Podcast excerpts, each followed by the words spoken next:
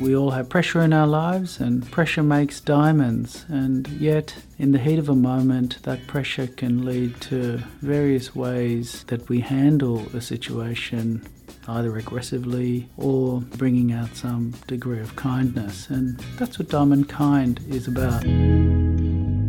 Hello, hello, and welcome back to the Diamond Kind uh, podcast.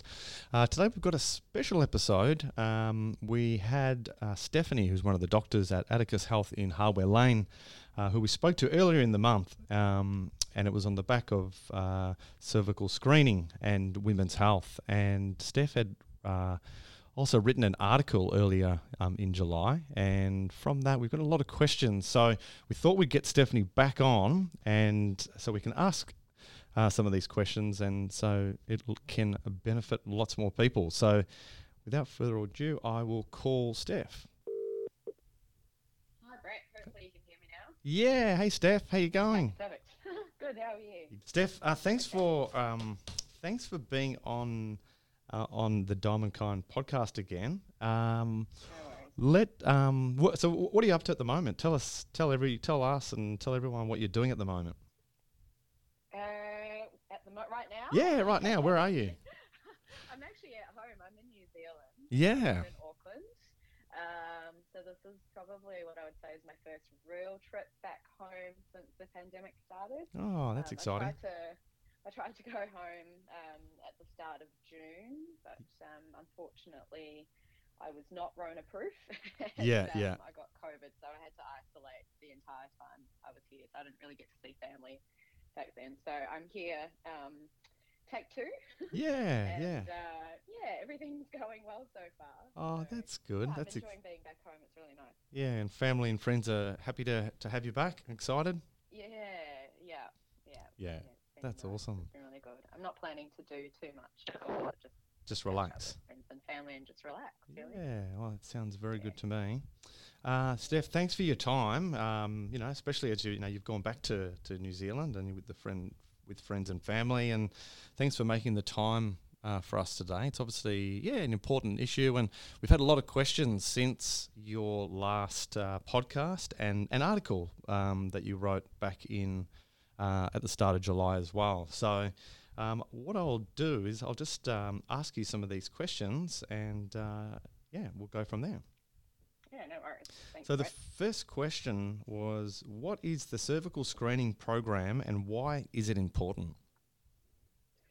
Um, so this is a great question to start off with, Brett. I might just start by explaining what um, screening actually is. Yeah. Um, so the medical sort of definition for screening is really we're checking for disease when there are no symptoms. Um, so what you're doing is you're really taking a group of otherwise healthy individuals um, and checking to see which people in that group may have a higher probability of having or developing a certain disease. Right. In this case, we're talking about cervical cancer. Mm-hmm. Um, so, you know, the point is really because when we do these screening tests, we might actually find um, disease at an earlier stage. Yeah. And so hopefully that means that there's a better chance of curing the disease. Um, at a sort of individual level, um, earlier detection leads to a better chance of curing the disease. Um, but I think it's important to think about it um, at a population or global level as well. So screening programs like um, the one that we have here can be one way of reducing um, the incidence of disease in a large group of people. Mhm. Um, and it's you know we've, it's really good in Australia where we've had a comprehensive sort of screening program since the early 90s Yeah. um, uh, which already sort of by 2010 we'd managed to halve the rate of cervical cancer in women aged over 25. So it's okay. been really effective. And, and how um, often does that have to be done, Steph? So it used to be done every two years. Mhm. That was what women would have known as um, your pap smear. Yep. Um, and that was really looking at changes that had already happened to the cervical cells. Um, whereas, sort of in, in December 2017, we actually transitioned to a five yearly screening program. So Right. now, if your results are normal, you get the test done every five years, Mhm. and that's really because we've got such a great um, screening program, but also a really good vaccination program as well. Um, and the test that the lab does is actually slightly different. So um, it, it can actually look, we're actually looking for the human papillomavirus or the HPV virus, which some people might also know as the wart virus. Yep. Um, and then if the lab picks that up, then they do the additional test to go on and look for any changes in the cells. So essentially, we uh, can find changes much earlier um, and detect this group of um, individuals that might be at a higher risk a lot earlier. That's great. And are you able to just, uh, for the listener, Steph, just to describe that uh, procedure? Yeah, of course. So, um, it you know it it might sound daunting. It's really not. Mm. Basically, just arrange you know just a, an appointment with your GP like normally would, Mhm. um, and then when you come in, we'll discuss things like any previous um, cervical screening or Pap smear results. Um, Yep. Whether or not you've had any abnormal results in the past, whether or not you had treatment. We'll also talk about whether you've had any um, concerning symptoms. So that might be things like irregular um, vaginal bleeding. We'll go through your obstetric history, any previous pregnancies, any future plans for um, pregnancy Mhm. as well. Um, then there might be some personal questions, such as questions about contraception and safe sex. And this is just so that we can understand um, your healthcare needs and work out whether you need any additional tests on the same day. Um, I found that it can be a really great way to discuss other important topics that Right. um, patients might have put off discussing. You know, things Yeah. like painful or heavy periods, um, problems becoming pregnant, any Yeah. concerns about sexually transmitted infections, for example. Yeah. Um, then once we've had this discussion, the next part is an examination. Um, and that's when we actually do the cervical screening test. So it's an internal um, exam, which might be a bit uncomfortable, but shouldn't be painful. Mhm. And to be honest, it probably takes me more time to set everything up than it Yeah. does to actually take the sample. Yeah, yeah, Um, yeah. And if someone hasn't had one before, I always run them through the process and I show them the equipment that we use and make sure that you know they're comfortable before, before we actually get started. Um, then once we've, we've so the part we're looking for here is the cervix, um, and once we've seen the cervix, I just use a brush to take the sample. Then goes into a of liquid and that's sent off to pathology, and you usually get your results anywhere sort of between two to three weeks. Yeah. Um, and that's it really. And, Okay. oh, if you need an STI test or uh, a test for sexually transmitted infections, we can actually just do it um, on the same sample. At the same time. The lab to run off the same. Yeah, exactly. Yeah. Great. Yeah. So it could be like, like an yeah, like an overall sort of women health um, consultation in the end. Yeah, yeah, that's right. And so one of the other questions, Steph, was uh, how's it different to a pap smear? Yeah, I've found that sometimes um, women get a little bit confused if they think that they need to do two tests. Um, you don't. So Yeah. the good news is it's actually pretty much, um, you know, you think of it as, as the same um, procedure, same process. Um, the terms are different, uh, mainly to do with the change in the test that we're doing at the lab. So um, you know, in the earlier days, the, as I said, the lab used to look at changes in your cervix, but now what they're looking for um, are much earlier changes to do with the HPV virus. So that's all it is. So you'll find the terms are actually interchangeable. Mhm. Um, uh, to the general public, but doctors will more commonly use cervical screening test because that's the new sort of formal name for it. Right. Okay.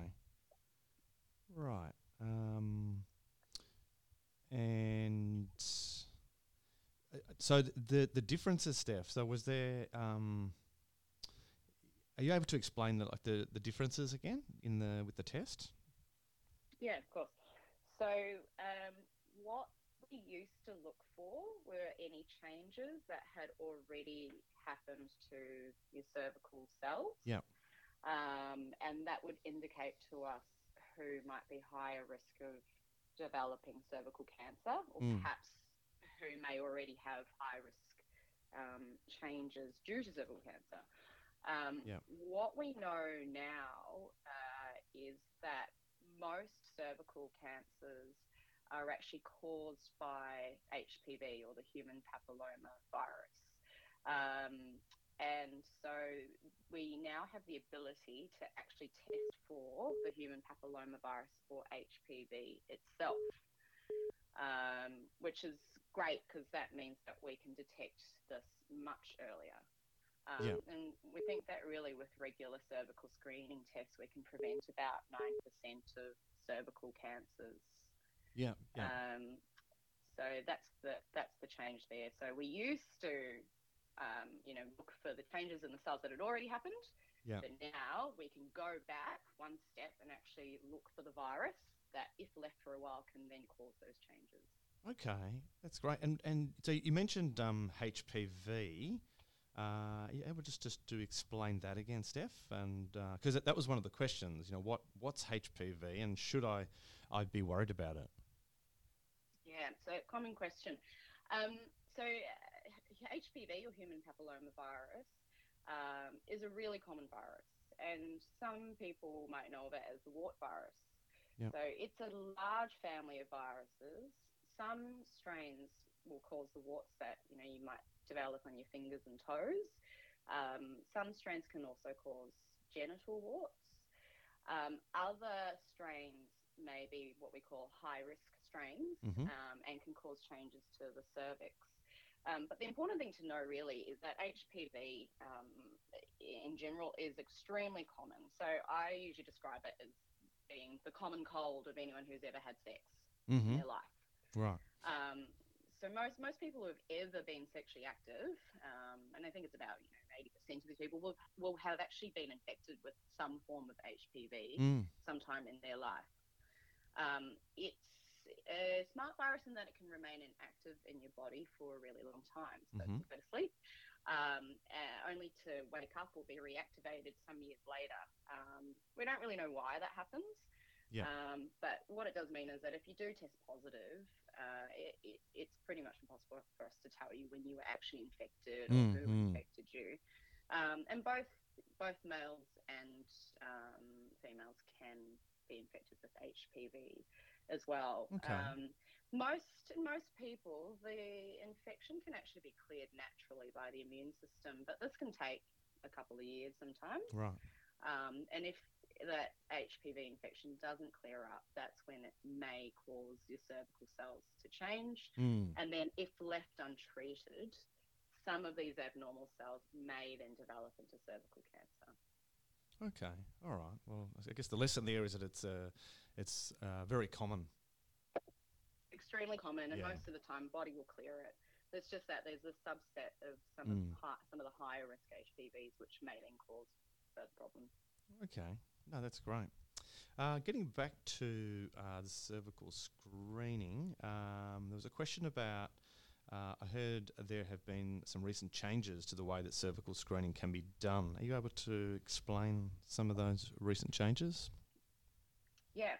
Um, so quite exciting. So uh, earlier in the month, yeah, July, um, they changed the rules so that um, a lot of um, people will actually be able to do their own cervical screening or um, HPV test. Yep. Um, Okay. and look, there, there's there's still going to be some people who would prefer the doctor to do it. Mm-hmm. Um, but for others who might feel more comfortable doing it themselves. This is a real game changer, and hopefully, will increase um, the numbers of people actually, you know, doing the um, regular screening program. Okay. So, what, so what would some of the limitations on that be, Steph? Someone wanted Yeah, to do it, not- do the sample on their own. Not everyone is going to be eligible to do self collection. Mhm. Um, and the people who won't be eligible are basically anyone who has worrying symptoms that might be suggestive of cervical cancer, um, anyone who has had a previous high grade abnormality that has been treated. Mm-hmm. um, and uh, anyone who is currently being treated for a um, cancerous abnormality. They're the main groups that won't be able to do self collection. Um, so they should definitely still see their doctors about doing their cervical screening test. Yeah. Okay. No, that, that makes sense. The Uh, other thing yeah, to sorry. keep in mind Yeah. as well that I'll mention is um, the self collection test Mm-hmm. looks for HPV. Um, but normally, if the doctor is actually doing your cervical screening, if the lab detects that someone has HPV, they will then go on to actually run the test looking at the cells to check for abnormalities. Yeah. Um, whereas if you're doing the self-collected test, the lab will be able to test for HPV, but it won't be able to proceed beyond that. So what that means is that if you have HPV detected from a self-collected test, you will need to see your doctor, Right. who will then do the full um, uh, procedure anyway. Right. Okay. So that's also something to think about. Yeah. Okay, that's good. Um, there was a question about. Um, I'll read the question out, Steph. It's uh, the question was, uh, don't we have a immunisation for HPV? Yes, we do. Um, so Australia was actually the first country to introduce a national publicly funded HPV vaccination program. That started in 2007, Right. um, which initially uh, was only for um, females. Yep. Um, but that was followed later on in 2013, um, and when, since then we have vaccinated both males and females. Um, because as I said, both will actually Yeah. Yeah. are able to carry HPV and are able to be infected with HPV. So that makes sense. So our immunisation program is really effective and it protects against um, a, a number of strains of HPV, which we think are actually associated with about 90% of cervical cancers. Right. Okay. Um, yeah. Um, so that's actually available through the National Immunisation Program, and that's usually given between the ages of 12 and 13. Twelve and thirteen. Okay. Um, that's great. And are you able to just explain a little bit about that program, Steph, in Victoria? About the immunisation program? Yeah. Yeah.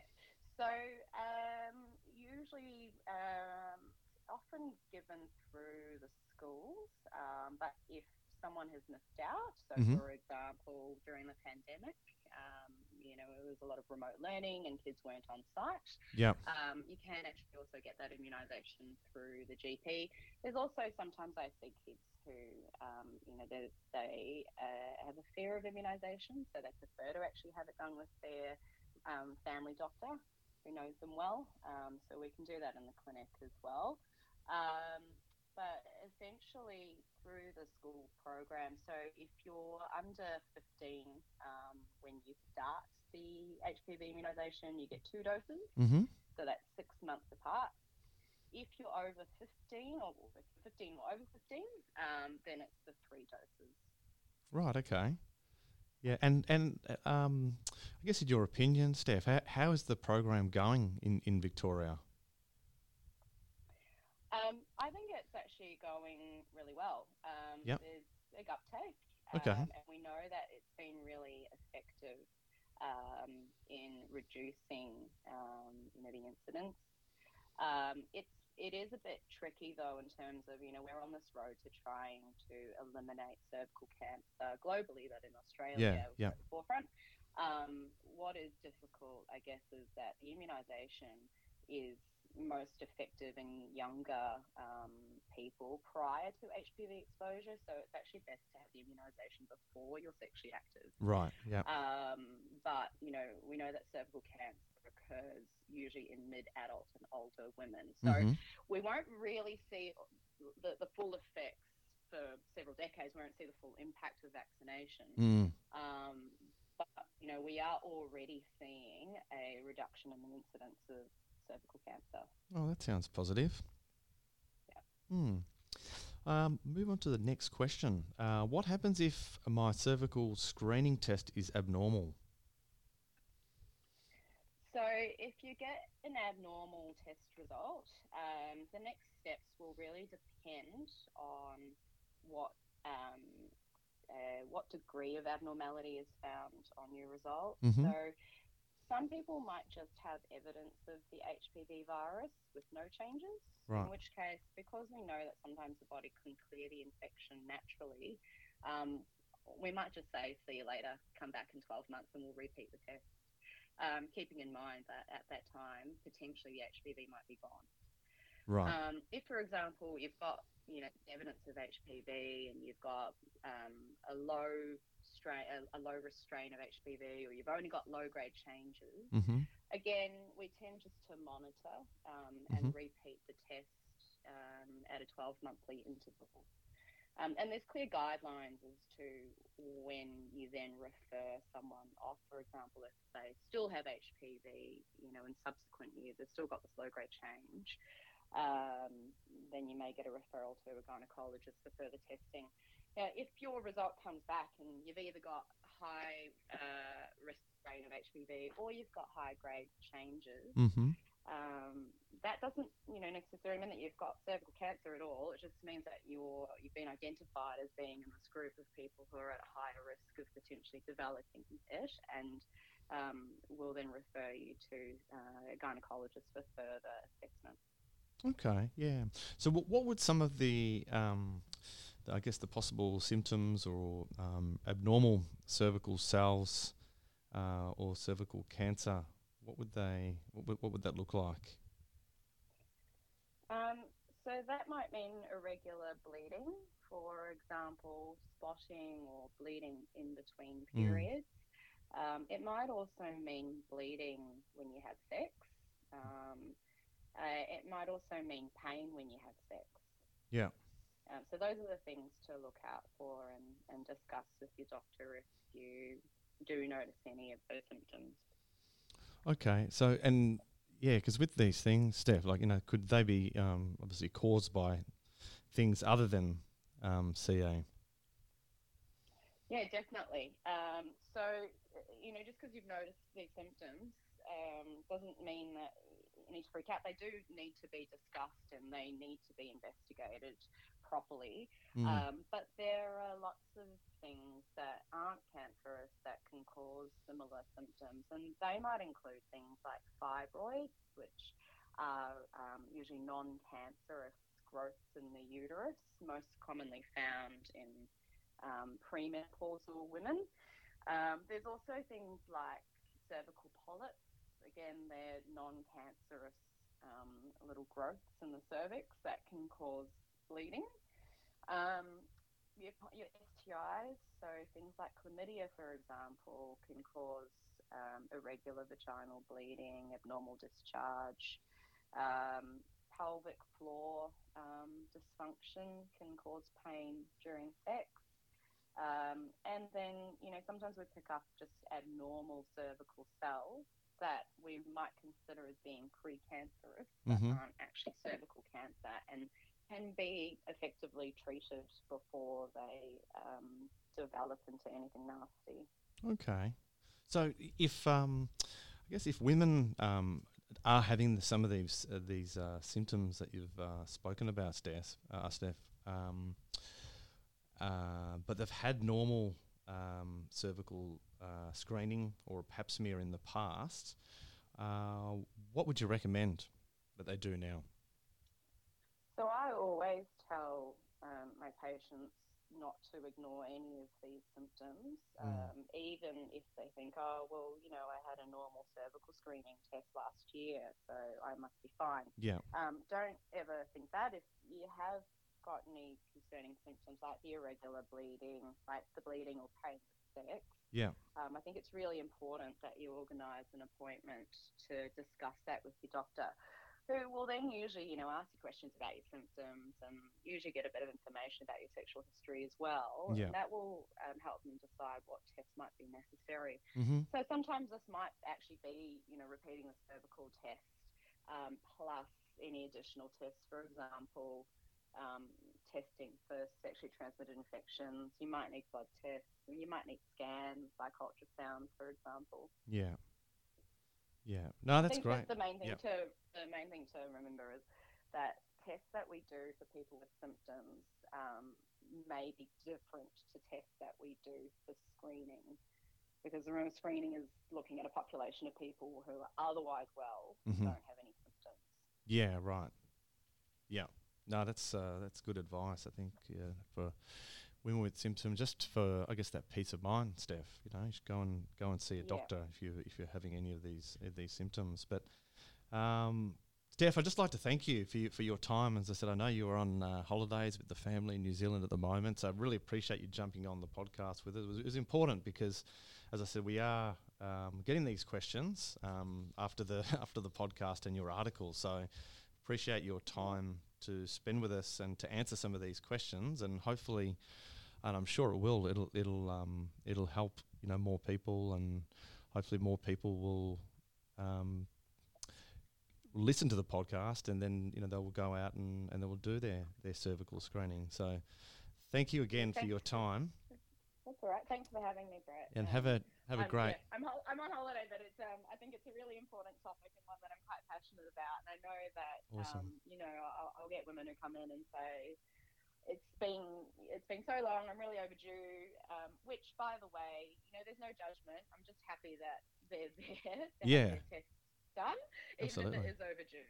So yeah um, I would really encourage anyone who has been putting it off or holding back Yeah. um, to, to come in. And if you feel more comfortable taking your own sample, well, you know, you may be actually able to do that now. if you're eligible for that they can do that as well Mm. Yeah.